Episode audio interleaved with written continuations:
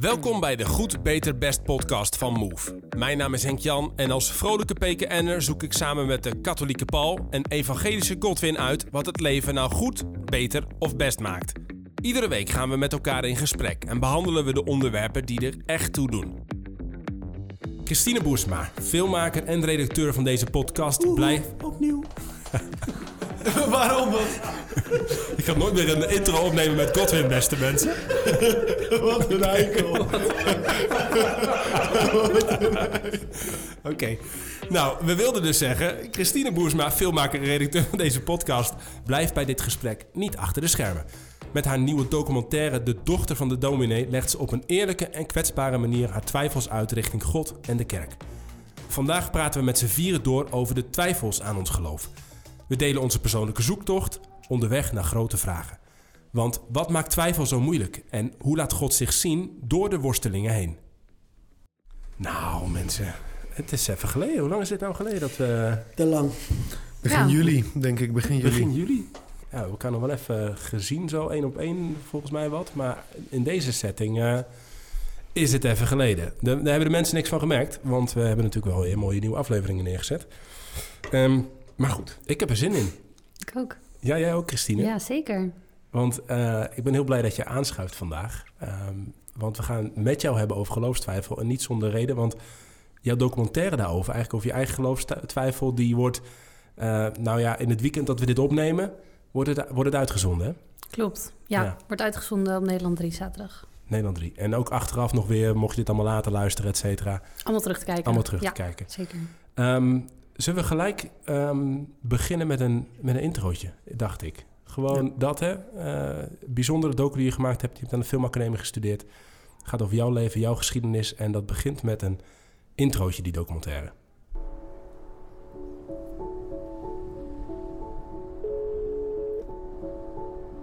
Met Henrike Rost. Hi, met eh, Christine Boersma spreek je. Hi. Hi. Weet je nog wie ik ben? Jazeker. Dat weet ik allemaal nog wel hoor. Oké, nou ja, het is eh, toch wel een paar jaartjes geleden natuurlijk. ja hè? Ik ben op zoek naar een brief. Een brief die ik in VWO 5 heb geschreven aan mezelf. We kregen in jouw les de opdracht om die brief te schrijven. Dat klopt. Ik weet nog dat ik erin heb opgeschreven van... Ga niet twijfelen aan het geloof, maar blijf geloven. Ja? Heb jij enig idee waar die brief kan zijn? Intro van jouw film. En dan zien we op de achtergrond zien we daar ehm, eh, heel veel wolken. Ehm, we hebben hem gekeken uiteraard van tevoren, Paul Godwin Mm. en ik. Ehm, ja, waar beginnen we mannen? Geloofstwijfel. Hoe, eh, hoe, hoe vind je het om hierover te praten eigenlijk met ons nu? Ja, mm, nou ja, kijk, ik ken jullie natuurlijk een beetje. Want, nou ja, wat de luisteraar niet weet, ik eh, ben redacteur van deze podcast. Dus ik ken jullie alle drie wel. Ehm, dus dan zit ik hier toch wat, wat chiller of zo. Ehm, maar ja, ik vind over het algemeen... Nou, ik praat er nu sinds de docu iets makkelijker over. Maar normaal gesproken praat ik er niet heel makkelijk over. Nou, met ons durf je dat wel aan vandaag. Nou ja, ik zit hier wel redelijk chill. Ik ken jullie een beetje, ja. Ja. Je belt met je oude leraar, zeg maar, hè? Over, over je eigen zoektocht. En, en ooit zei je in VWO 5 of zo, zei je van, joh, ik, ik mag dus, ik wil, stop, niet twijfelen, dat, hè? Mhm, Ja. Maar je bent wel gaan twijfelen. ja, ik ben wel gaan twijfelen. Ja, Ja. zieke spoiler, ja. ja. Waar, waarom wilde je die, die brug terug hebben? Die, die, eh, of die, waarom wilde je die, Die die, brief. terug, die brief terug hebben? Ja, omdat die brief voor mij zoiets als iets heel erg nostalgisch voelt van... oh, toen was ik echt zo'n ander persoon. En hoe dacht ik toen eigenlijk precies? En ik wilde dat wel teruglezen. Ehm, en dat is soort van nog het enige echt tastbare wat ik me kan herinneren... waarin ik toen eh, zoiets had opgeschreven. Dus ehm, ja, daarom eigenlijk. Hoe, Godwin, jij hebt de film gezien, Paul Ja. en ik ook. Wat vond jij ervan? Even, even niet te veel spoilen nog. Hè? We gaan nog van allerlei dingen luisteren en bespreken, maar algemene gevoel? Ik ehm, vond het heel eerlijk. Ja, Mm. ik, eh, ik zei net ook eh, tegen Christine... Ik ben geen emotioneel persoon, maar ik keek ernaar en ik dacht van... Wauw, het is een eh, zo'n mooi en eerlijk verhaal. En ook ja, de mensen die aan het woord waren. Ja, ik, ik vond het echt heel bijzonder om te zien. Ja. En jij, Paul? Ja, dat, ik had hetzelfde als Godwin. Ik vond het heel eerlijk. Ik vond het op een bepaalde manier zelfs spannend om te kijken. Niet voor mezelf, Maar ik dacht ook van, nou ja, hoe is het eigenlijk voor dat gezin... om zichzelf op deze manier terug te zien op de publieke omroep? Want het is iets heel intiems. Mhm. Uh, dus dat veroorzaakte, ik weet niet, een soort van spanning. Ik ben gewoon heel benieuwd hoe dit ontvangen wordt. En, en ik was ook wel benieuwd op een bepaalde manier wat het doet met jouw gezin en met jou. En ik weet niet, ja, ik kan me ook voorstellen, het is ook een bepaalde soort mijlpaal of zo. Hmm. Van ja, ook de gesprekken die hierna komen tussen jullie over het geloof. Dus ik vond het heel fascinerend. Uh, en ik kan me voorstellen dat ook heel veel jonge en oude mensen ook dit zien en, en heel veel herkenning kunnen vinden. Of dat het, het is een, het is een ook die niet onverschillig laat. laat dat sowieso. Nee. Um, ik heb het ook met heel veel bewondering gekeken. Je hebt een hele mooie documentaire gemaakt, Christine. Thanks. Gewoon ook visueel gezien echt prachtig opgebouwd. Je hebt er ook een prijs mee gewonnen, begrepen we al. Dus iedereen gaat die film checken. um, Dan moeten ze wel weten hoe het heet. Want dat hebben we nog niet verteld. Ja? Dat is waar. Hij heet De Dochter van de Dominee. De Dochter van... Dat is een prachtig bruggetje, Kotwin. Want we gaan zo meteen naar een nieuw fragmentje luisteren. Een soort van eerste twijfel uh, moment. Maar kun je iets schetsen van je achtergrond? Hè? We komen allemaal in het leven met wel of niet iets van geloof. Maar als je met wel iets van geloof komt... dan komen er misschien op een gegeven moment twijfels. Maar hangt ook erg samen met de omgeving waar je in opgroeit in Zeker. het gezin. Uit wat voor gezin, uit wat voor setting kom je eigenlijk? Um, ik kom eigenlijk uit een, um, ja, uit een domineesgezin dus. Want uh, ik ben de dochter van de dominee. Uh, mijn ouders uh, komen zelf uit de gereformeerd vrijgemaakte hoek. Volgens mij jij ook toch, Gink-Jan? Nee, of niet? Christelijk geformeerd. Oh, oké. Okay. Net anders. Ja. ja. We um, hebben net een, een ander plekje in de hemel straks. Even, even voor, de, voor de katholieke luisteraars. Kan je heel kort toelichten wat voor soort protestantse kerk dat is? Ja. Um, ik denk um, in die zin... Ik zou het niet omschrijven als een strenge kerk... maar wel heel erg toegewijd aan Jezus en aan God. dus wat ik thuis vooral heel vaak merkte is dat het geloof was niet iets wat wij op zondag in de kerk uh, ervaarden. Het geloof was iets wat je op elk moment door de dag heen ervaart. Uh, dus ik merk ook aan mijn ouders, voor hen is Jezus echt gewoon een persoon in hun leven en God ook. Um, en die betrekken ze in heel veel aspecten van hun leven. Dus zo hebben ze mij eigenlijk ook opgevoed. Um, ja, dat het geloof eigenlijk door heel veel dingen verweven zat. Mooi. Eigenlijk best wel een liefdevolle omschrijving, of? Ja, absoluut. Ja, ja, ja, ja zeker. En je hebt hele lieve ouders, vond ik. Ja, soort dat van. vind ik ook. Ja, ja dat en, vind ik ook. En drie broers. En drie broers, ja. Ik ben heel erg nakomertje. Dus die zijn uh, 9, 11 en 13 jaar ouder. Zo. Ja. En toen ging ik een film maken. Ja, toen ging je een film maken. Um, zullen we, zullen we de, uh, weer eens een fragmentje luisteren dan? Ja. Komt-ie. Kun je het eerste moment beschrijven dat je begon te twijfelen? Nou, ja, ik zei... Ik denk, ik heb in zekere opzicht altijd al wel... Of er was altijd wel een stemmetje. Uh, ja, je gelooft in zoverre dat je altijd gelooft wat je ouders je vertellen. Uh, papa is de sterkste natuurlijk en zo. Dus je zult altijd geloven wat je ouders je vertellen. Ik had altijd het gevoel uh, dat vooral zeg maar hoe ik rationeel in elkaar zat, of hoe volgens mij, uh, of hoe ik rationeel dingen bedacht, dat sloot niet aan op dat vertrouwen of dat, uh, of dat geloof.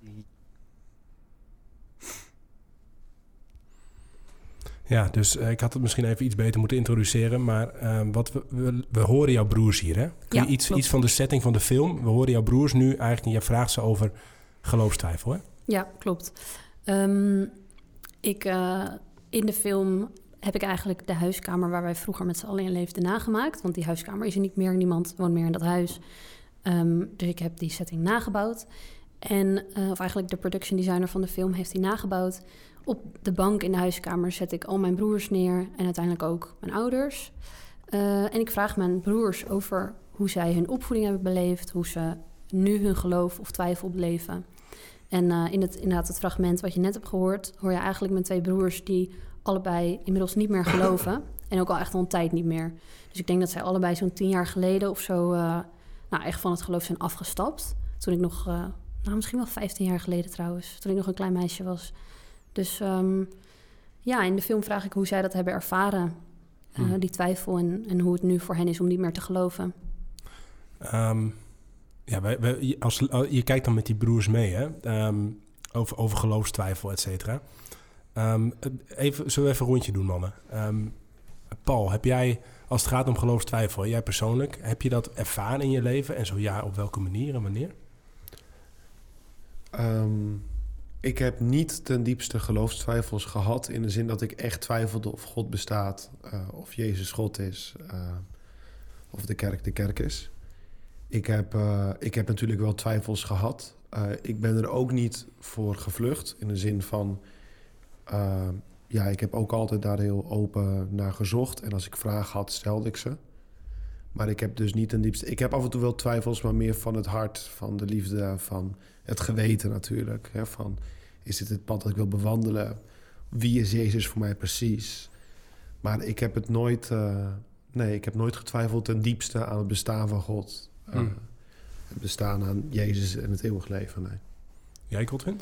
Ehm, dat is een goede vraag. Ik heb in het verleden wel getwijfeld, niet zozeer aan bestaat God, maar wie is God precies?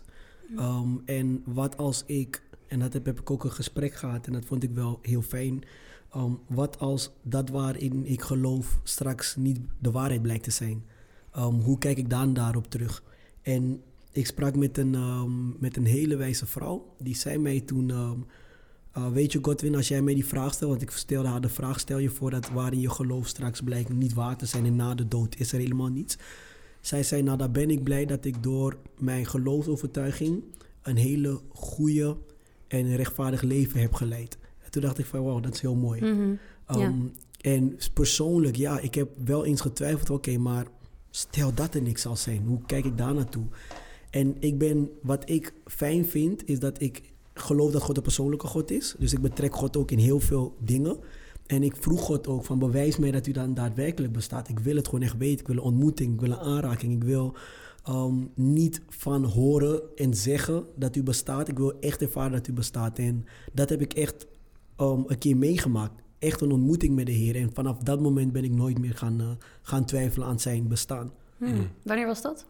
Dat was, um, even goed nadenken, ergens in 2010 uit mijn hoofd. Ja. Um, en toen was ik een moment waar ik twijfelde of ik zou doorgaan met Amerika voetbal of niet.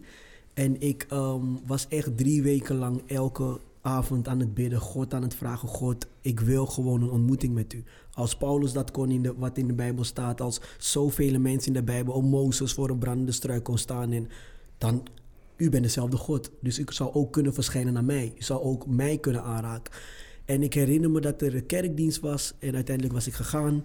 Um, was eigenlijk helemaal niks bijzonders. Toen ging ik naar huis en toen begon ik te dromen en op een gegeven moment zag ik gewoon gezichten van de tieners bij mij in de kerk en toen wist ik, oké, okay, dit is heel bijzonder. Een week later kwam ik de kerk binnen en ik begon plotseling te huilen. Huilen, huilen, huilen. En toen wist ik van, oké, okay, dit is wat ik gevraagd heb. Ja. Hmm.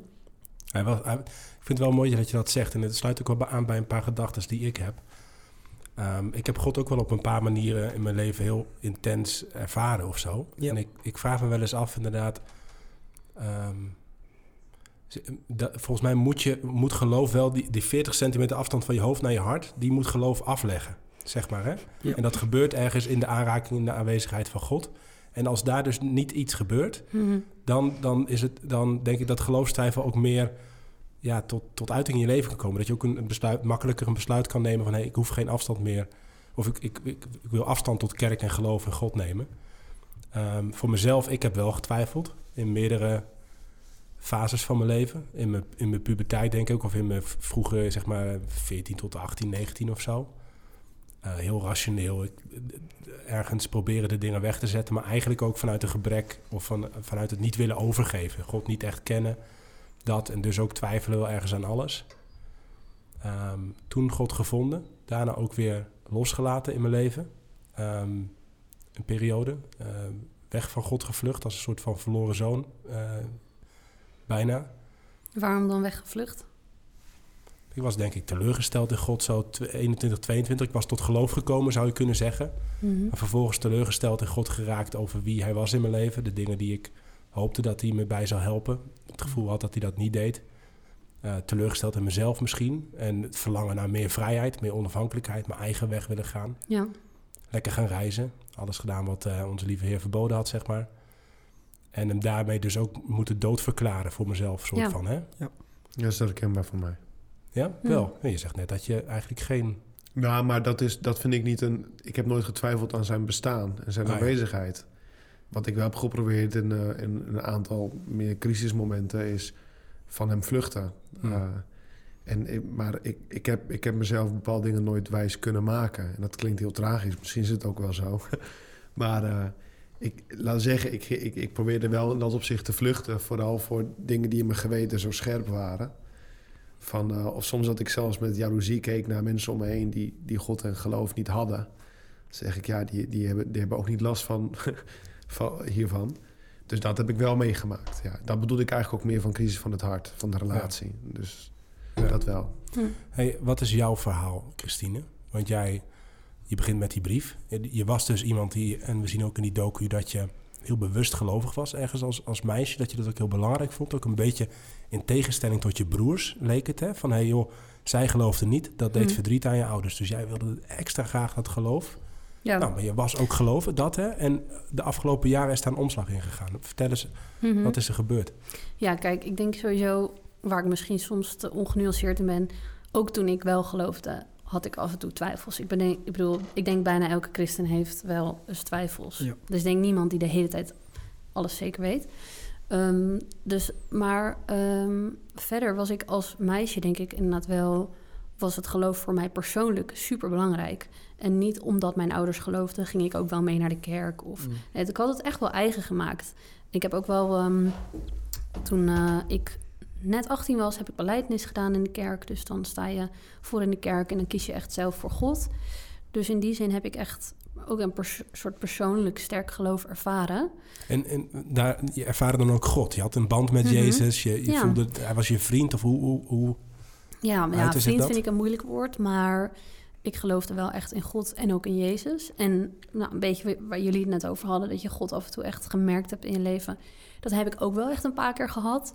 Bij bijvoorbeeld een heel mooi nummer als ik dat zong, dat ik dacht, oh, nu heb ik echt het idee dat God me aanraakt. Ja. Of ik weet ook nog wel een ander moment dat ik als puber heel... Dan lag ik in bed en dan was ik heel druk in mijn hoofd. En dan eh, had ik het idee dat God mij op dat moment echt rust gaf... en een soort mijn hoofd leeg maakte als ik daarom vroeg. Dus op die momenten dacht ik wel van... wow, volgens mij ervaar ik nu God. Ehm, maar ergens, inderdaad wat je zegt, in de loop van de tijd... is daar een soort omslag in gekomen... Eh, En dat er ineens, dat ik bedacht van ja, maar ik heb eigenlijk mijn hele leven ben ik omringd geweest met mensen die eh, hetzelfde dachten en Ja. ook geloofden. Heb op een christelijke basisschool gezeten, christelijke middelbare school, zelfs christelijke studentenvereniging. Ik denk alle mensen die niet geloofden, dat die op één hand zijn te tellen eh, tijdens mijn hele jeugd. Dus toen ik ouder werd en eh, nou, ging studeren en op mezelf ging wonen en in andere omgevingen kwam, dacht ik van ja, al deze mensen hebben ook een eigen opvoeding gehad en een eigen soort subjectieve beleving van hoe het leven werkt. Ehm, en daardoor begon ik ineens heel erg te twijfelen aan mijn eigen opvoeding en aan mijn eigen beleving van hoe de wereld werkt. Omdat ik dacht, ja, ik heb dit wel ervaren, maar ja, iedereen ervaart zo zijn eigen werkelijkheid op zijn eigen manier. En uiteindelijk geloof ik wel dat er één echte waarheid is, maar dat je daar als mens nauwelijks achter kan komen. Eh, en dus eigenlijk vanaf dat moment werd het geloof ja, wel een van de opties of een van de mogelijkheden, een van de antwoorden. Maar nou ja, hoe ik het voor mezelf zie, is dat je als mens nooit weet wat nou, welk antwoord nou het juiste is. Mm. Dus voor mij is het geloof nu ook niet afgesloten, klaar, oké, dus nooit meer. Maar het is gewoon één, nou, misschien is het wel waar. Ik, dat sluit ik niet uit. Maar je denkt dus fundamenteel dat je er ook niet achter kan, dat je het niet kan, kan weten. Ja, dat, dat denk ik, ja. ja. Ja. Wat, wat heeft, want er- allerlei vragen bij hoor, maar Mhm. Dat is eh, even, voor, even over jouw persoon, dat is wel een, een pijnlijk proces ergens, of een lastig proces, of misschien ook een mooi proces, bevrijdend ergens misschien. Hoe heb je het ervaren? Ja, nou, heel veel mensen vragen ook van... oh, dat, is, dat moet dan nu al fijn voor je zijn... dat je niet geloof achter je kan laten. En dat zijn vooral mensen, denk ik, die zelf niet christen zijn... die dat zeggen. Ehm, maar zo heb ik het dus niet ervaren. Ik vind het niet, denk niet, oh, nou, dat ligt achter me. Gelukkig, nu ervaar ik veel meer vrijheid. Ik vind het juist echt, nou, inderdaad... een beetje afscheid nemen van iets heel moois. Omdat het geloof voor mij altijd juist iets heel moois was. En iets heel veiligs. En nou, eigenlijk ook wat jij net zei, Godwin, dat die vrouw eh, met wie jij toen sprak zei: het geloof is niet alleen belangrijk voor het leven hierna, het geloof is ook belangrijk voor het leven nu. Ja. En ehm, nou, in die zin vind ik het wel een, een moeilijk proces. En denk ik ook niet, oké, ik heb het nu afgesloten en het ligt achter me. Het, blijft, het zal altijd een proces blijven, denk ik. Nog een, een, een vraagje. Eh, heel, in heel het proces, ehm, is, de- is de geloofsbeleving en ook de twijfel... is dat iets meer van het hart of van het, of van het hoofd geweest? Eh, kan je dat ook een beetje uit elkaar halen of niet? Ik denk, eh, ja, ik denk wel dat het bij mij meer van het hart is geweest. En dus als je het hebt bijvoorbeeld over... we kunnen dit niet weten... dan heb je het eigenlijk ook meer over een soort fundamentele ervaring... van dat je die zekerheid kan hebben... Meer dan dat je bedoelt bijvoorbeeld meer met het intellect... eh, of je het wel of niet kan hebben, of je het wel of niet kan weten. Ja, allebei, denk ik. Omdat ook, nou ja, toen ik dus God ervaarde, dan denk ik, ja, dat is zo'n subjectieve beleving. Niemand kan mij vertellen of dat echt God was of niet, want alleen ik heb dat gevoeld. Ja. Ehm, Maar als je Ja. het hebt over de waarheid bijvoorbeeld... eh, bijvoorbeeld ik ken mensen bijvoorbeeld die heel veel gaan twijfelen aan het geloof. Bijvoorbeeld, ik, ik, ik, een beetje het profiel voor mij van, van de natuurkundige student. Hè, die, die komt in een bepaalde sfeer waar mensen vaak heel rationalistisch zijn. Heel Mhm. erg van de wetenschap. En alles wat niet, wat, wat niet echt bewezen kan worden, dan, dan valt het een beetje buiten de boot. ja, En dat, dat leidt tot hen, bij hen ook tot twijfels, twijfels, twijfels. En dat ze uiteindelijk ook van het geloof afvallen. ja, dus meer, meer, meer die... die eh, ja. maar, maar jij hebt het meer ervaren vanuit de subjectieve beleving. ja. Hmm. ja, voor mij is het niet per se de vraag van... oké, we kunnen God niet zien, dus waar is hij dan? Dus alleen de dingen die ik zie zijn waar of zo. Nee, ik denk dat er nog wel veel meer dingen waar kunnen zijn... dan alleen datgene wat we nu zien. Hey, ehm, voor we direct al induiken zeg maar, op, op verschillende soorten twijfel en, en hoe je daar ook misschien mee omgaat. Maar ehm, jij, ehm, je, je, je, je hebt ook, lijkt in de film ook, en ik ken je natuurlijk een beetje, Mhm. ehm, maar het lijkt ook dat je moeite hebt gehad om het voor jezelf toe te geven. En ook aan je gezin toe te geven. Sterker nog, daar gaat de film ook voor een groot deel over. Hè? Je- Dat je naar je ouders gaat Ja. om het gesprek met ze aan te gaan ergens. Ja. Kun je daar iets over delen? Jawel. Ehm, ja, ik denk dat ik met mijn geloofstwijfel relatief makkelijk praat met mensen die er hetzelfde in staan. Maar relatief moeilijk met mensen die heel dicht bij me staan en wel zelf echt eh vol overtuiging geloven. En het meest van al die mensen denk ik mijn ouders. Omdat ik ehm, nou, weet wat het geloof voor ze betekent. En omdat ik, dat zie je ook in de documentaire, omdat ik heb meegemaakt hoeveel verdriet het hen gaf. En mij ook destijds. Toen twee van mijn broers eh, eigenlijk besluiten dat ze niet meer geloofden. Dus dat vond ik het allermoeilijkst om aan hen toe te geven. Eh, en ik merkte ook dat ik in de periode voorafgaand in deze film... Kijk, wat ik al zei, mijn ouders eh, zijn super verbaal ook in hun geloof. Dus ze praten veel over God, ze praten veel over Jezus... eigenlijk door een hele dag en leven heen.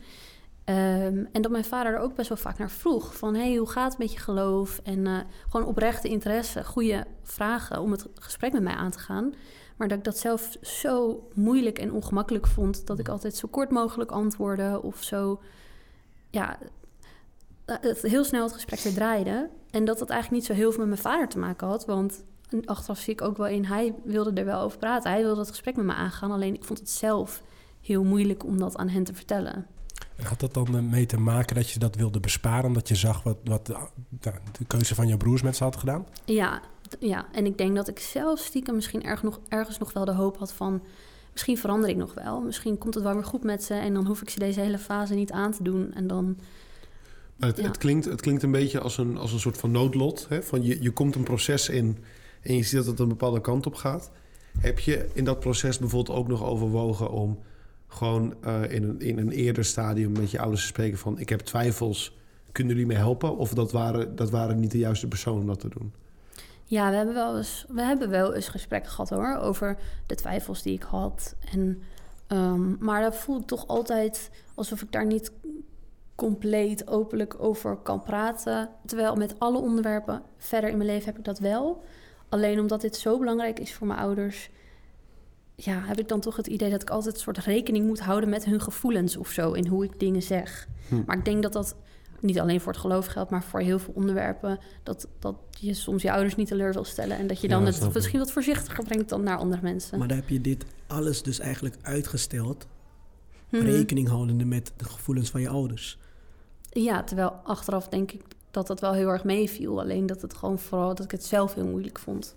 om aan ze toe te geven. ja. En had je toen de tijd wel misschien vrienden of een andere dominee of iemand anders met wie je wel die twijfels echt kon bespreken? Ehm, jawel hoor. Ja, dat denk ik wel. Ik heb heel veel vrienden in mijn omgeving die eh, uit dezelfde omgeving komen als ik. En nu ook wel in dezelfde levensfase zitten met dezelfde vragen. Dus ik denk dat ik met hun...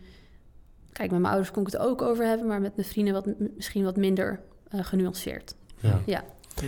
Heb je het gevoel dat dit iets verandert voor jou naar je ouders toe? Moet je andere vormen van gesprekken hebben of kan je niet meer zo... Ben jij opeens niet meer ehm, hun dochter, weet je? Nee. Heb je dat gevoel? Ja, nee. Ik denk het enige wat het veranderd heeft in de relatie is dat het voor mij een stukje heeft opgelucht. Omdat ik denk, oké, ik hoef niet meer als we thuis zijn en eh, we gaan bidden voor het eten. Dat het soort van, dat ik mezelf ongemakkelijk voel van, oh, doe ik wel mee, doe ik niet mee. Dat, dat is gewoon Oh, open ja, kaart. ja, ja. Dus dat is er veranderd. Verder is in de relatie denk ik niet zoveel veranderd. Nee. Nee, ik vond het ook heel mooi in de, in de film, zonder te veel weg te willen geven. We hebben ook gezegd van een aantal cruciale fragmenten laten we nog niet zien. Dus check hem online, die film. Mhm. Ehm, maar je confronteert op een gegeven moment je ouders op een aantal vlakken, zeg maar. Hè? Je legt dingen bij ze neer. Ehm, kijk, de, de, jou- jouw vader is natuurlijk ook zo, wel zo, je moeder ook zo oprecht, zeg maar, integer. Dat, dat toen je tegen ze zei van ja, ik wilde het een beetje beschermen, zeg maar. Hè? Jullie beschermen, dat zeiden jou. Doe niet zo gek, wijf, zeg maar, iets aardiger. Mhm. Je moet in het leven je eigen pad gaan. Je moet je eigen keuzes kunnen maken. Je mag dat niet laten afhangen van onze gevoelens of zo. Dat vond ik wel Ja. een heel mooi moment ook van hun, zeg maar. Ik weet Ja, niet hoe je dat ook. ervaren hebt. Ja, ik ook.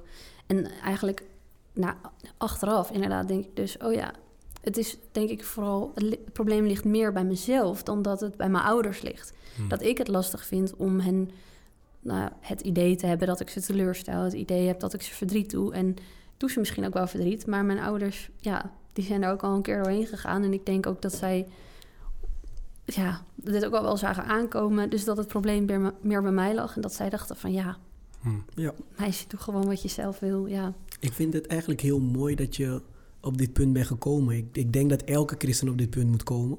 Waar je echt stilstaat bij waar geloof ik precies in. Mhm. En is mijn geloof gebaseerd op wat ehm, anderen mij al die tijd verteld hebben? Of is het gebaseerd op wat ik echt van binnen ervaar en de relatie waarvan ik geloof dat ik met God heb? Ja. Wat voor advies heb jij voor mensen die ook in een geloofstwijfel zitten?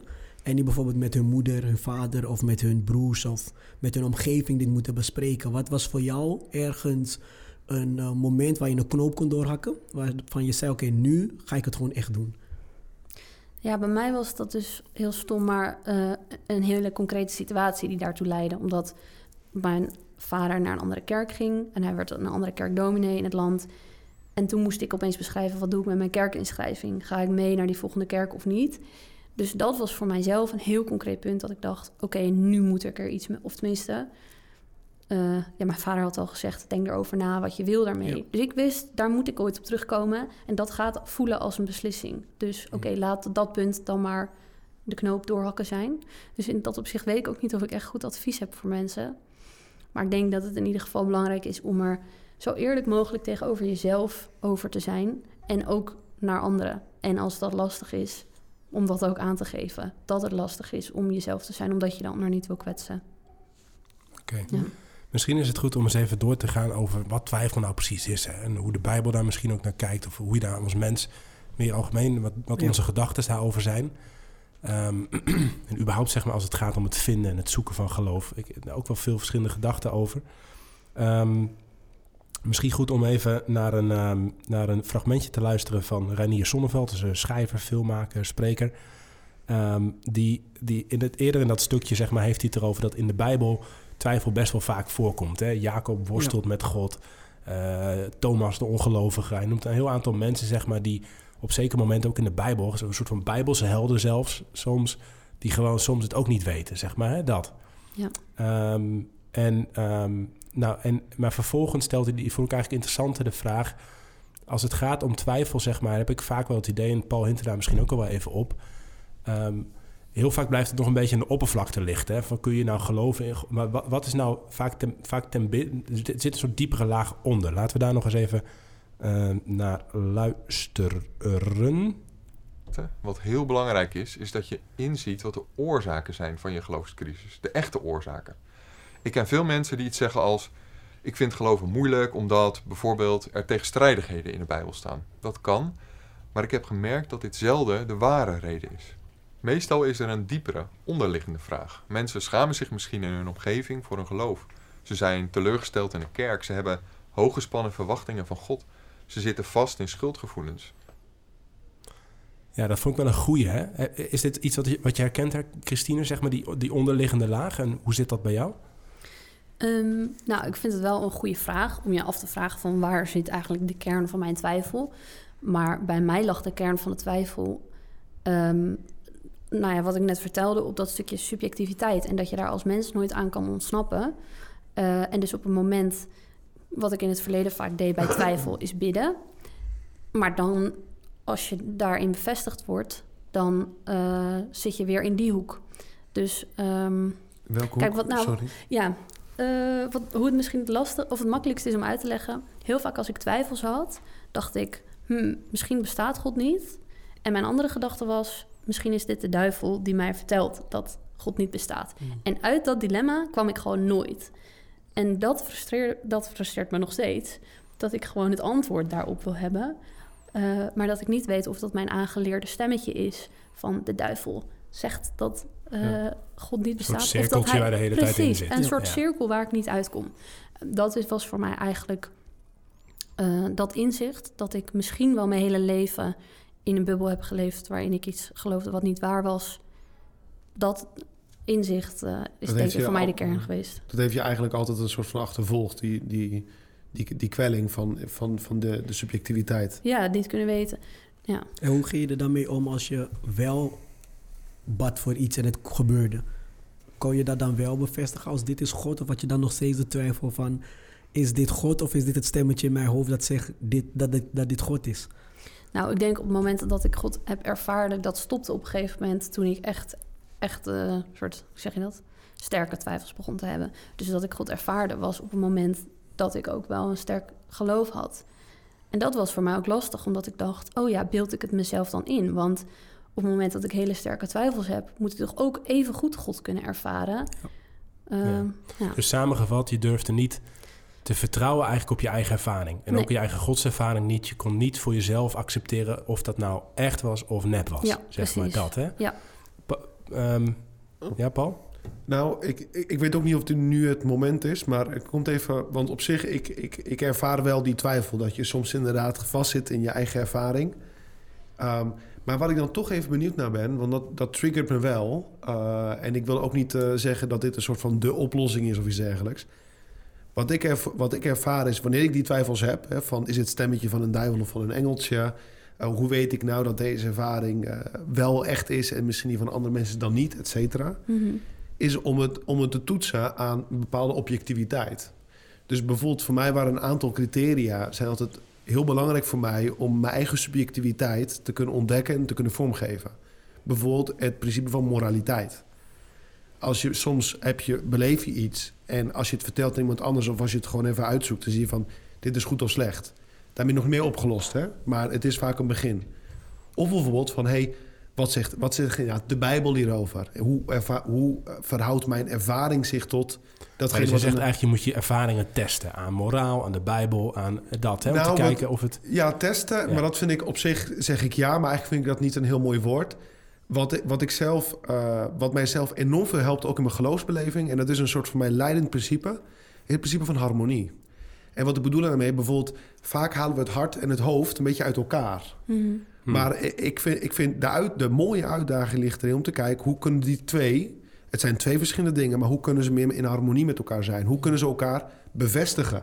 Er is niks mooiers dan dat je hart je iets zegt en dat je hoofd het bevestigt. Het geeft heel veel zekerheid. Maar ook op het gebied bijvoorbeeld, en misschien is dat ook voor een ander moment hoor, maar de persoonlijke beleving, et cetera. Maar ook bijvoorbeeld met wat de reden zegt, de wetenschap, wat je in de wereld ziet, wat je ervaart. Dus om eigenlijk voor niks. ehm, Ja, vind ik mooi dat je het zegt hoor. De, dus- de- dus de dingen moeten kloppen. de maar. dingen moeten... Want Mhm. als God liefde is, als God waarheid is... Ja. dan kunnen er geen tegenstrijdigheid in zitten. En niet dat we dat altijd zullen ontdekken. hè. Dus ik wil het ook niet bagatelliseren of zeggen... hoppakee. Maar dat is voor mij een soort van de motor... Hè, of eh, ja, zo zou ik het kunnen zeggen... de motor om te kijken... hoe zit het nou in mijn leven? Of hoe zit het nou in de kerk? Of hoe zit het nou in de maatschappij? Het is om te kijken hoe de puzzelstukken bij elkaar komen op een bepaalde manier. Daar kom je altijd achter. Hè? Of soms moet je een sprong van geloof maken. Beetje kierkegaardachtig als je wil. Ja. Maar, ik, maar dat is ook een beetje... Ja, anyway. Ja. Ik wil het gewoon even zeggen. Het triggert me. Ja, ja. Ik denk sowieso dat dat soort, eh, mag ik ze even gaps noemen, die horen echt in, de, in, de, in, de, in, de, in het geloof. Kijk, de Bijbel zegt ook in Hebreeën 11, vers 1 zegt het, wat is geloof? Het is de zekerheid dat onze hoop werkelijkheid wordt en het is overtuigd zijn van het bestaan van dingen die je niet ziet. En dit is een van mijn lievelingsschriftgedeeltes, want um, de tweede stuk, overtuigd zijn van het bestaan van dingen die je niet ziet, dat, dat gelooft iedereen. Als ik vraag aan mensen geloof, zeggen ze altijd ja. Of, geloof je in dingen die je niet kan zien, is het antwoord altijd ja. Maar het eerste stuk is dat je, je hoop werkelijkheid wordt. Dat is zo'n key ding in het geloof. Want heel vaak houden wij vast aan, uh, aan een hoop. En eigenlijk zegt de Bijbel, blijf eraan vasthouden totdat het werkelijkheid wordt. En die hoop waarover de Bijbel op dit moment spreekt, is eigenlijk over, over Jezus gaat. Dat Hij, de Zoon van God, is gestorven, is voor ons, zal opstaan en dat, dat heel riddeltje. Maar hoe ik daarna kijk, en dat is eigenlijk misschien heel kinderlijk hoe ik ernaar kijk, maar wat ik probeer te doen altijd in dit soort geloofstwijfels, zeg ik: Oké, God, als u daadwerkelijk bestaat, wat ik geloof, dan weet ik dat u um, voor alles een reden heeft. En u weet ook waarom u dat doet. Als mij iets slechts overkomt, mag ik bijvoorbeeld de dood van mijn oma noemen. Mijn oma is overleden aan corona. Dan sta ik daar even bij stil. Dan zeg ik: Oké, God, ondanks het heel veel pijn doet, geloof ik nog steeds dat u hier een plan mee had. Maar wat ik probeer te doen, ik probeer te zeggen, het is uw verantwoordelijkheid. Als ik hierdoor twijfel, of als mijn familie hierdoor achteruit gaat, of als ik opeens niet meer kan leven, dan is het uw verantwoordelijkheid, want u heeft het toegelaten. Hetzelfde met um, oorlogen, hongersnood, whatever er afspeelt. Ik zeg altijd, God, ik probeer de verantwoordelijkheid van alles wat er gebeurt bij u terug te plaatsen, want u bent de enige die antwoorden heeft. Ik kan proberen te gaan onderzoeken. Ik kan proberen te gaan bedenken, oké, okay, waarom zal dit gebeurd zijn? Zoals je zegt, ik kom nooit achter het antwoord. Maar Godwin, want daar ben ik toch een beetje kritisch over. Want kijk, aan de ene kant, ik denk wel, het geloof heeft een aspect van mysterie. Ja. En, en inderdaad, met de zintuigen zul je niet alles waarnemen. En dat betekent ook dat je soms buigt, of dat je soms knielt, of dat je soms gewoon het onbekende omarmt. Dus Ja. dat, daar ben ik het, want dat hoort er gewoon bij. Maar aan de andere kant, het komt bij mij som, misschien een beetje, eh, ik ga het even kritisch stellen, hè, Godwin. Ja. Ook een beetje makkelijk of simplistisch over. Want sommige dingen kan je wel degelijk achterhalen als je bijvoorbeeld misschien wat meer je verstand inzet. Of als je gewoon serieus voor gaat zitten. Ja, ja Toch? en daar ben ik het mee eens. Kijk, bijvoorbeeld als ik kijk naar gelovige mensen die zeggen... oh, ik zit in een financiële schuld en God gaat me eruit halen. Je doet niks en je blijft wachten. Nou, dat gaat niet gebeuren.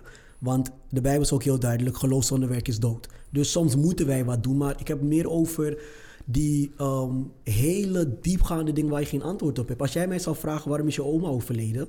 kan ik jou niet vertellen waarom. Want ze was eigenlijk helemaal niet ziek. Ze ging naar het ziekenhuis voor onderzoek... en kwam eigenlijk door een kruisbesmetting aan corona in het ziekenhuis. Dus als je mij zou vragen waarom is dat gebeurd... ik kan onderzoeken wat Nee, ik wil, en- ik kom en niet op het antwoord. Dat, dat snap ik, Godwin. En bepaalde dingen zie je ook heel duidelijk van... ja, daar kan je een mega wetenschappelijk onderzoek op aflaten... maar dat gaat het niet oplossen. Want daar Ja. kom je ook voor het mysterie te staan. Maar met andere dingen bijvoorbeeld... Hè, je hebt het over bepaalde oorlogen eh, en dergelijke... of zelfs dingen waar de wetenschap een beetje kan botsen met het geloof... dan denk Ja. ik, nou, dat, God, heeft, God heeft ons ook het verstand gegeven... Eh, en dan moeten we ook even onderzoeken, hoe zit het nou precies? Ja, Ja, dus, dus even, even want ehm, dit is een van die dingen, zeg maar, je kunt, je kunt op dit vlak zeg maar, met elkaar blijven. Eh, eh, Ik heb vaak het idee dat, dat fundamentele twijfel niet op dit vlak ligt of zo, weet je. Het is meer die catch-22, dat cirkeltje waar je Mhm. in kunt zitten. Ik weet nog, dan even, ik wil even naar van, als je nou eenmaal twijfelt, hè, zeg maar in je leven, zeker als je nog geloof moet omarmen of niet, zeg maar, hoe doe je dat dan? Hè? Hoe, hoe, eh, hoe werkt dat dan, hè? soort van. En ik weet nog dat, een beetje aansluiten bij jou, Christine, dat, ehm, dat, dat, eh, dat, dat eigenlijk hè, als je, als je wat ik vroeger had, dat wordt, dan wordt gezegd, ja, je moet, je moet geloof is vertrouwen en overgave en, eh, en in Jezus. Ik zei altijd, ja, maar ik ken Jezus helemaal niet. Waarom zou ik die moeten vertrouwen en zeg maar en op moeten overgeven, weet je wel? Dus Mhm. de- er wordt iets gevraagd wat eigenlijk heel niet logisch voelt, zeg maar, om te geven, soort Ja. van, hè? Ja. En, en een soort van hobbel die je over moet. Eh, En jij zegt eigenlijk, ja, ik was die hobbel wel een beetje over, maar toen, toen ging ik twijfelen. En nu is het super moeilijk om die hobbel over te gaan. Klopt dat ongeveer, of niet? Ja, deels klopt het. Maar ik denk ook wat jij zegt, hè, je moet je overgeven. Ik denk ergens wel, als ik nu heel erg zou proberen te geloven of heel veel Bijbel zou lezen, heel veel zou bidden. Ik denk oprecht dat ik dan wel weer zou gaan geloven. Maar ik denk ook als ik heel veel me heel erg zou verdiepen in het Hindoeïsme, dat ik misschien wel eh, meer die kant op zou gaan. Dus in die zin sta ik daar misschien wat, wat sceptisch tegenover, omdat ik denk het is heel logisch als je heel veel investeert in iets of als je iets heel erg opzoekt, dat je er ook daadwerkelijk in gaat geloven. Dus dat is voor mij een Ja, beetje de hebben catch dus- er is 22. wel- ja, want, dat vond ik wel een hele goede vergelijking. Ja, Eigenlijk wat je daarmee zegt, en daar ben ik het ook met je eens. Want je, je, misschien indirect of direct raak je een kern van het christelijk geloof aan. Het is een relatie. Het is een relatie met een persoon. En dus het christendom is een relationele eh, godsdienst. En daar komen allerlei facetten bij kijken. Maar hoe meer je investeert in de relatie, hoe meer je er ook in gaat geloven. En de- dus eigenlijk wat je zegt, dan zeg ik ja, dat klopt. Ja. Nee, misschien, eh, ik wil wel iets delen uit mijn eigen leven. En ik hoop dat dat een beetje helpt. En ik denk dat ieder, ieder leven anders is. Dat het ook een mysterie is soms hoe mensen wel of niet tot God komen. Dus ik heb Mhm. daar ook niet alle antwoorden in. Een, een paar gedachten of zo die, die ik wel graag uit mijn eigen leven ook wil delen dan. ja, ja. Ehm, ehm, punt 1 vond ik toen ik je documentaire keek, zeg maar, vond ik het bijna jammer dat je geloof en ongeloof een beetje zo, zo tegenover elkaar zetten, zeg maar. Hè?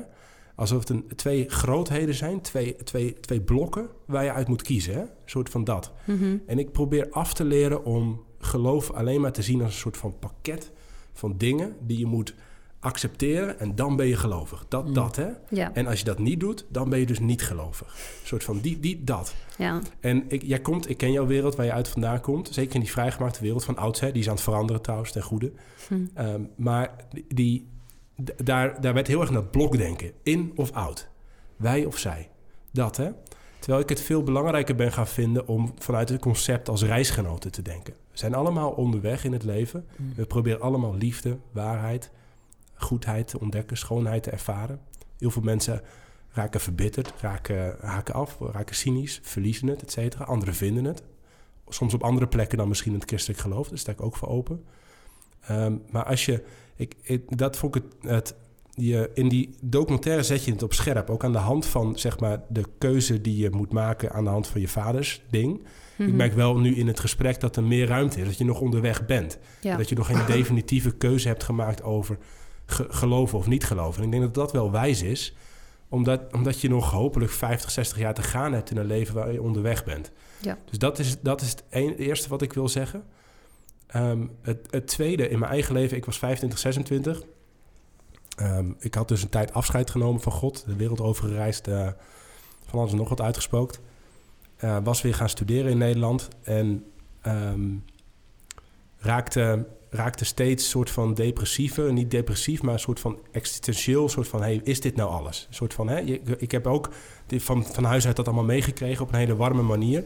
Dus je, bent, je hebt al een klap van de molen gekregen. Dat herken ik ook in je verhaal, dat. Maar ergens deed het pijn om dat los te laten. En, en besloot ik ook voor mezelf ergens van... Hey, ehm, ja, als dit alles is, dan heb ik er eigenlijk niet, niet genoeg aan. En voor sommige mensen, die hoor ik ook zeggen... joh, het is prima om een beetje zo te leven, willekeurig, Ja. et cetera. Mag ieder voor zichzelf, et cetera, een keuze maken. Maar voor mij werkte dat niet. Dus ik heb op dat moment... zijn er twee dingen gebeurd toen ik 26 of zo was. Ik heb vrij pragmatisch gezegd... ik weet de volgorde niet meer zo goed eigenlijk... maar ik heb vrij pragmatisch gezegd... oké, ehm, al die... die ehm, ik, ik neem van alles afscheid, behalve de basis. Mm. Alles wat ik... Want je hebt, eh, eh, je hebt in het leven zoveel laagjes die je opbouwt. Zeg maar in je traditie, in je cultuur. Dus ik snap je behoefte om, om, om dingen klaar, om dingen helder te krijgen. Om te weten van, hey, is dit nou opvoeding of is het cultuur? Word ik ergens in meegenomen of is het echt? Weet je Mhm, dat? Hè? Dat is ja. een heel goede vraag volgens mij. En eh, ik heb toen gezegd... Oké, ik neem gewoon van alles afscheid. Die hele Bijbel zelfs ongeveer. Eh, het enige, maar ik wist ook, je moet ergens iets van een basis kiezen in het leven. Hoe dan ook als mens, denk ik. En ik dacht, wat is nou de, de, de basis waar ik toch nog in geloof? En dan zeg ik, nou, ehm, heb je naaste lief als jezelf en heb God lief met heel je hart, heel je ziel en je verstand.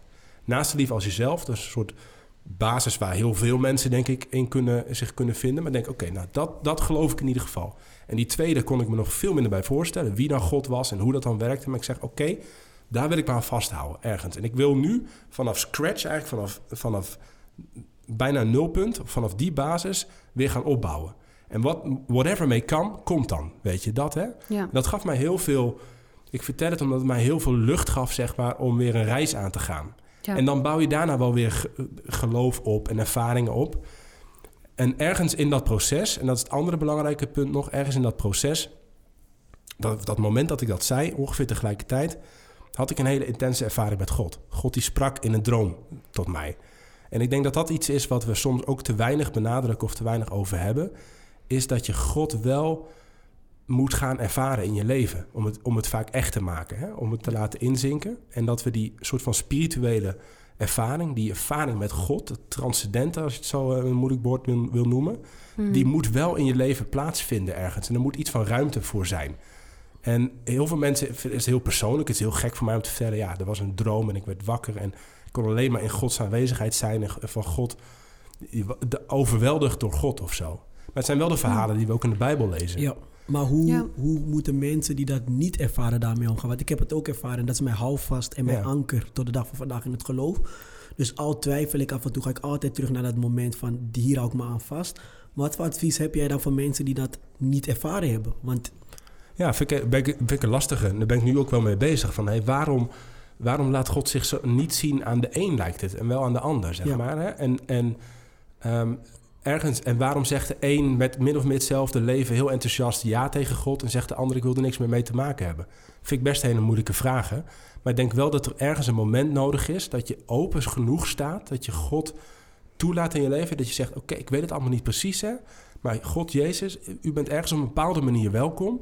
En dan kan die in ieder geval in je ergens aanwezig komen. En dat is. Hm. Dat, Want als ik daar nog iets over mag Ja. vragen. Ik vond het heel mooi wat je zei. Dat je eigenlijk twee waarheden wel aannam. Eh, heb je naast lief als jezelf. En heb God lief met je heel je verstand, je geloof, je hart, volgens mij. Ehm, had je dan ook, want dat vind ik op zich wel twee hele mooie principes. Maar was dan de God die jij eh, dan uitsprak, was dat wel de God van de Bijbel en de God van het christelijk geloof? Stond dat wel vast? Nou, dat is een, dat is een goede vraag. Ehm, iemand stelde me op LinkedIn laatst ook de vraag: is jullie God, zeg maar, is dat de christelijke God of is dat een God? Ik zeg nou. Goeie vraag. Eh, Niet zo heel verstandig om dat in drie zinnen via LinkedIn te beantwoorden. Laten we een keer een kop koffie drinken. Ja, Ehm, ja anders ga je weer lekker toen, toen was het in ieder geval dat ik zei: Dit is gewoon God. En God is liefde, zoiets. Zoiets al- dat. Maar niet de christelijke God per se of zo. Dus ik, ik had het weer nodig om weer opnieuw kennis te maken met God. Ehm, En ik denk dat, dat, dat je als mens best de ruimte mag gunnen om te herontdekken wie God is. Want dat is niet zo makkelijk te, te, te zeggen. Voor mij is God veel meer weer die christelijke God geworden, zou je kunnen zeggen. En zeker in de persoon van Jezus. Die vind ik cruciaal in alles. Dat. Maar dat heb ik wel mogen herontdekken. En ik, ik zie, er zijn 2 miljard christenen op deze aardkloot... die ook op allerlei verschillende manieren dat ervaren en, en zien. Dus ik gun het iedereen om... ehm, en dat is misschien, dan komen we gelijk bij een fragmentje... ehm, een zoektocht van Marion van de EO... die ook een serie over geloofstwijfel maakte. Ehm, daar zei een dominee tegen haar op een gegeven moment... jij bent nu zo op, jij bent afgehaakt van de kerk, maar eigenlijk moet je je ruimte bevechten in die kerk. Je ruimte voor jouw geloof, ruimte voor jouw Hmm. relatie met Jezus. Dat hè. Ja. Laat je niet zeggen door, door de opvoeding van je ouders of door de cultuur waar je in zit of door de, de- dat Sodom en Gomorra aan de Amstel waar jij die filmacademie hebt gedaan, dat Amsterdam daar waar Paul ook woont. eh, dat. Laat je niet zeggen wat, wat er allemaal ge- ge- ge- gebeurt, hè? Ik loop te grappen. Maar of, of door al die christenen die veel te zwaar op de hand zijn, et cetera. Neem je Mhm. eigen plaats in. Ga je eigen zoektocht aan. Dat is ook wat je vader zei volgens mij. En dat is, vind ik wel, dat vind ik wel weergeloos als mensen dat gewoon durven. En dan geloof ik echt dat God zich laat vinden. Dat is wat hij zegt en belooft in de Bijbel. Hé, maar ik, ik, ik moet zeggen, want dit triggert me toch wel weer een keer. Eh, als we het hebben over, natuurlijk, als we het hebben over de twijfel, als we het hebben ook over een relatie, dan, dan snap ik dat de, pers- de persoonlijke ervaring is daar gewoon noodzakelijk en fundamenteel in. Maar als we het hebben over hoe om te gaan met twijfels of waar je mensen toe uitdaagt, ik denk, nou, ik zou ook willen uitdagen, durf op zoek te gaan naar de waarheid. Ja. En ga eens zitten en ga eens lezen. Want in deze vijf, of laten we zeggen sinds het jaar 3000 voor Christus, hebben we dingen op schrift staan. Lees het boek der doden uit Egypte. En lees als je wil Confucius. En lees Jezus. En als je het hebt over specifieke christelijke traditie. Durf dan ook bijvoorbeeld een Augustinus te lezen, een Thomas Aquinas, een Louis, een Chesterton, een Ratzinger. Een, ik bedoel, Ja, of, nou, ik vond het dus ja. ook. Ik vond het, het- volgens mij was het een jaar geleden dat er weer eh, eh, rollen uit de Dode Zee eh, waren gevonden. ja. Toen dacht ik wel even, holy shit man. Dit is gewoon, let, dit is gewoon letterlijk wat Jezaja heeft opgeschreven. Dat- Het dat- is, het is ja. toch wel, en, en ik denk ook vanwege iets anders, want we hebben ook houvast nodig. En Mhm. natuurlijk mag je jezelf het wiel opnieuw uitvinden als je wil. Maar hoe mooi is het om te ontdekken bijvoorbeeld dat jouw verlangens universele verlangens kunnen zijn. Dat de dingen die in jouw verstand verlicht werden, ook bij anderen verlicht werden. Mhm.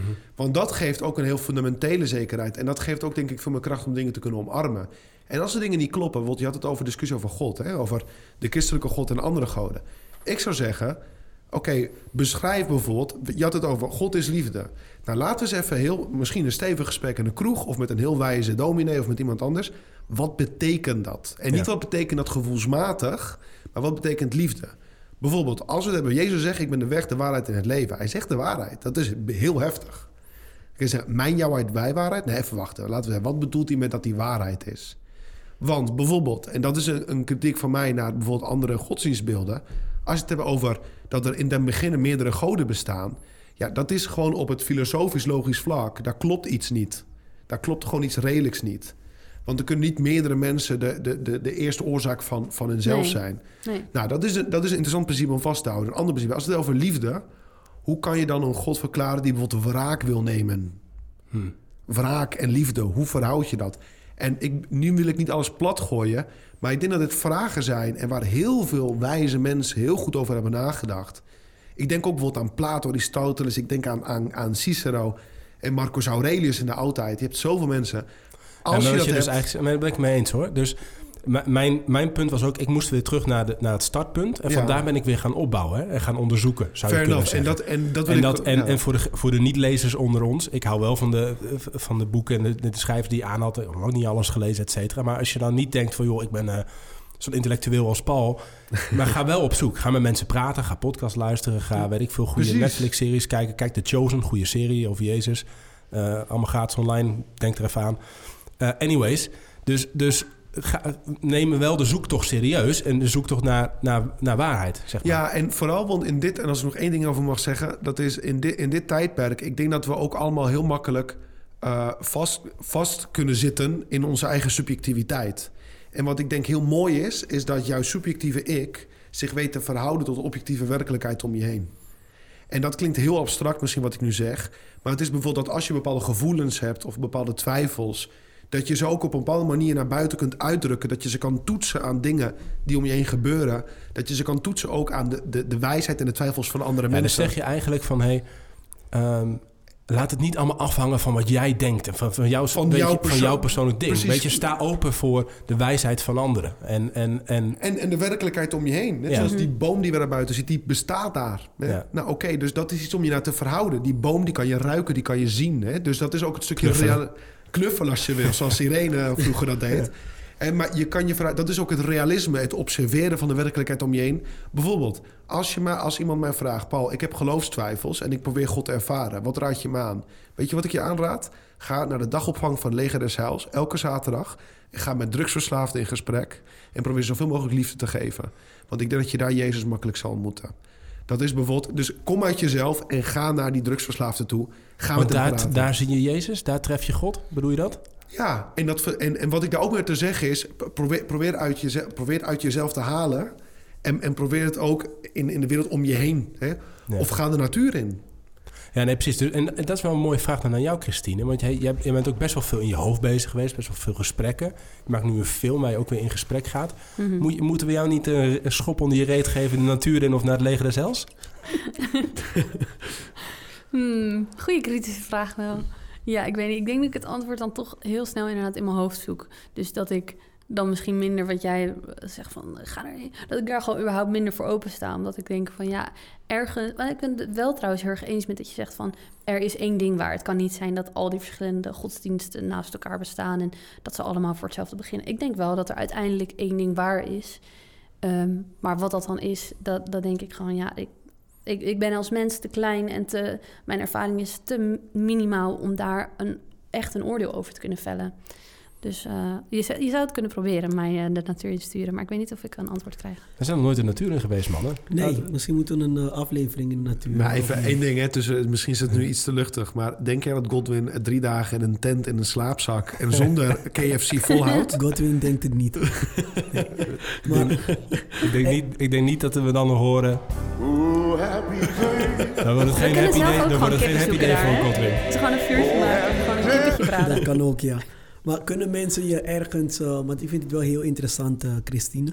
Ehm, kunnen mensen jouw geloofstwijfel, je geloofsreis ook ergens volgen, meemaken? Ehm, ik, ik ben ook heel erg benieuwd waar strandje straks. Eh, op zich een goede vraag. Maar ik denk, kijk, dit is, dit is een film die ik heb gemaakt. En ik wil vooral ook bezig blijven met films, of eigenlijk documentaires maken. Dus die volgende gaat weer ergens anders over. Dus nee, ik denk dat dit echt puur de film was. En dat ik verder eh, niet mijn reis deel met mensen of zo. Nee.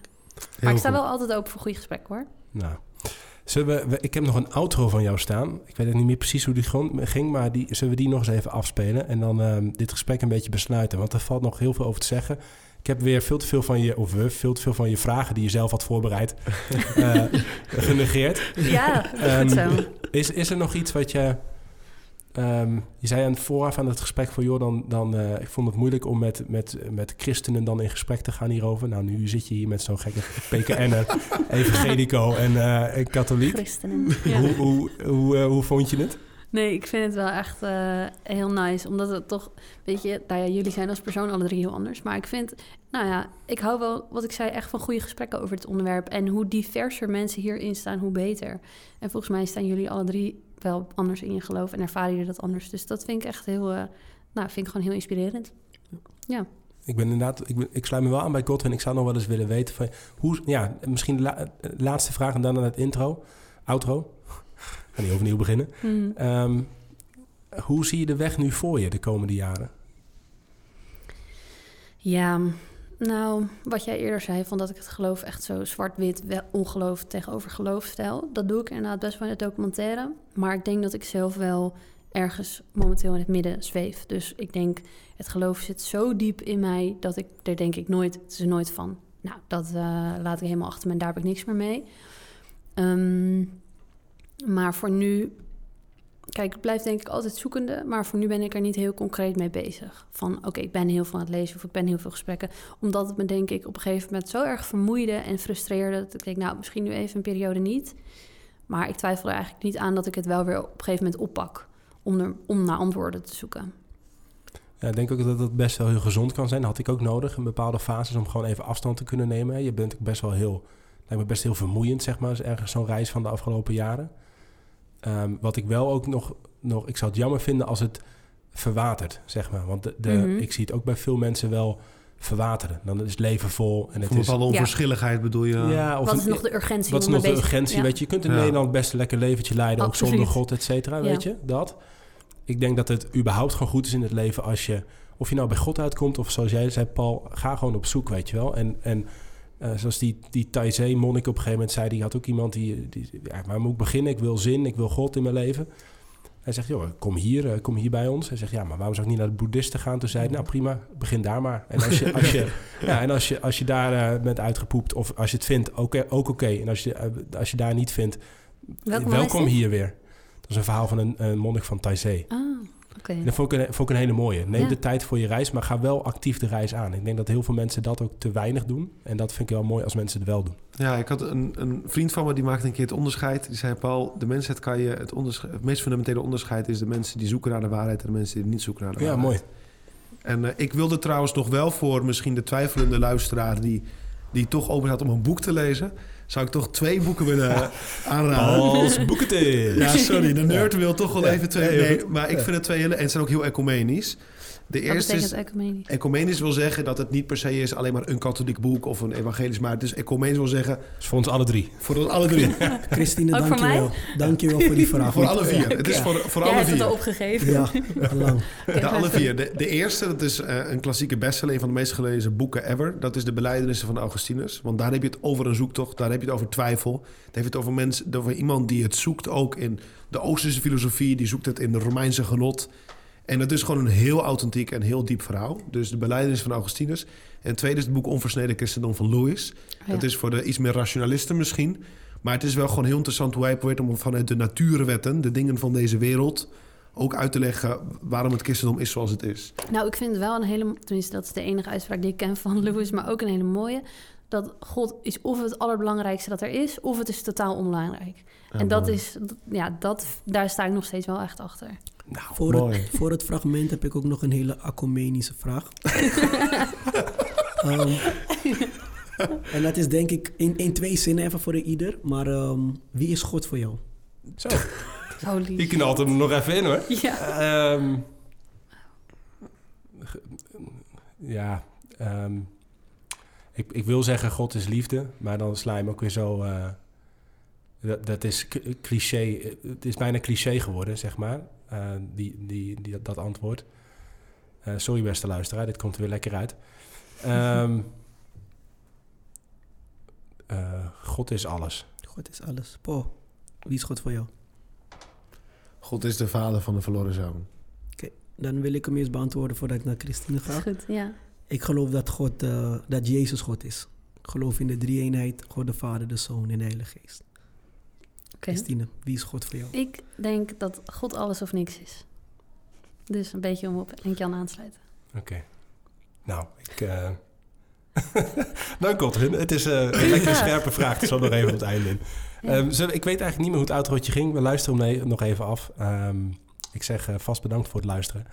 Ik vond het een mooi gesprek. Dankjewel, Christine. Ja, dankjewel. Ja, jullie bedankt. Thank you. Ehm, en zit je nou met geloofstwijfels of denk je... joh, dit heeft van alles losgemaakt. Ehm, eh, laat even, eh, stuur even een berichtje. Je mag gewoon naar uh, henkjan.livingimage of naar .nl. En als je een vraag hebt... Dus henkjan.livingimage.nl. En eh, als je een vraag hebt dan eh, voor Paul of Godwin of Christine... dan stuur ik hem wel even door. Zullen we het zo doen? Yes. Heel goed. Super. Ja, Nou, thanks. komt het outro. Ik hoop dat het veel beloond is. Hatsie.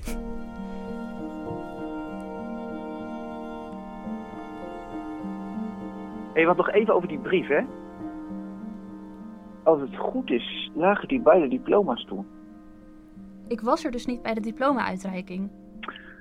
Oh, dan is daar waarschijnlijk iets eh, misgegaan. Mag ik vragen waarom je eigenlijk die opdracht geeft? Of ik weet niet of je hem nog steeds geeft? Ik geef hem nog steeds. Ja, omdat geloof ten diepste natuurlijk over jezelf gaat. Hm. Ja. Kijk, vroeger had ik zo'n kinderlijk fijn geloof waarin dat gewoon was hoe de wereld werkte. Zo zat het en niet anders. En nu weet ik niet zo goed hoe de wereld werkt. En is dat best wel ingewikkeld soms.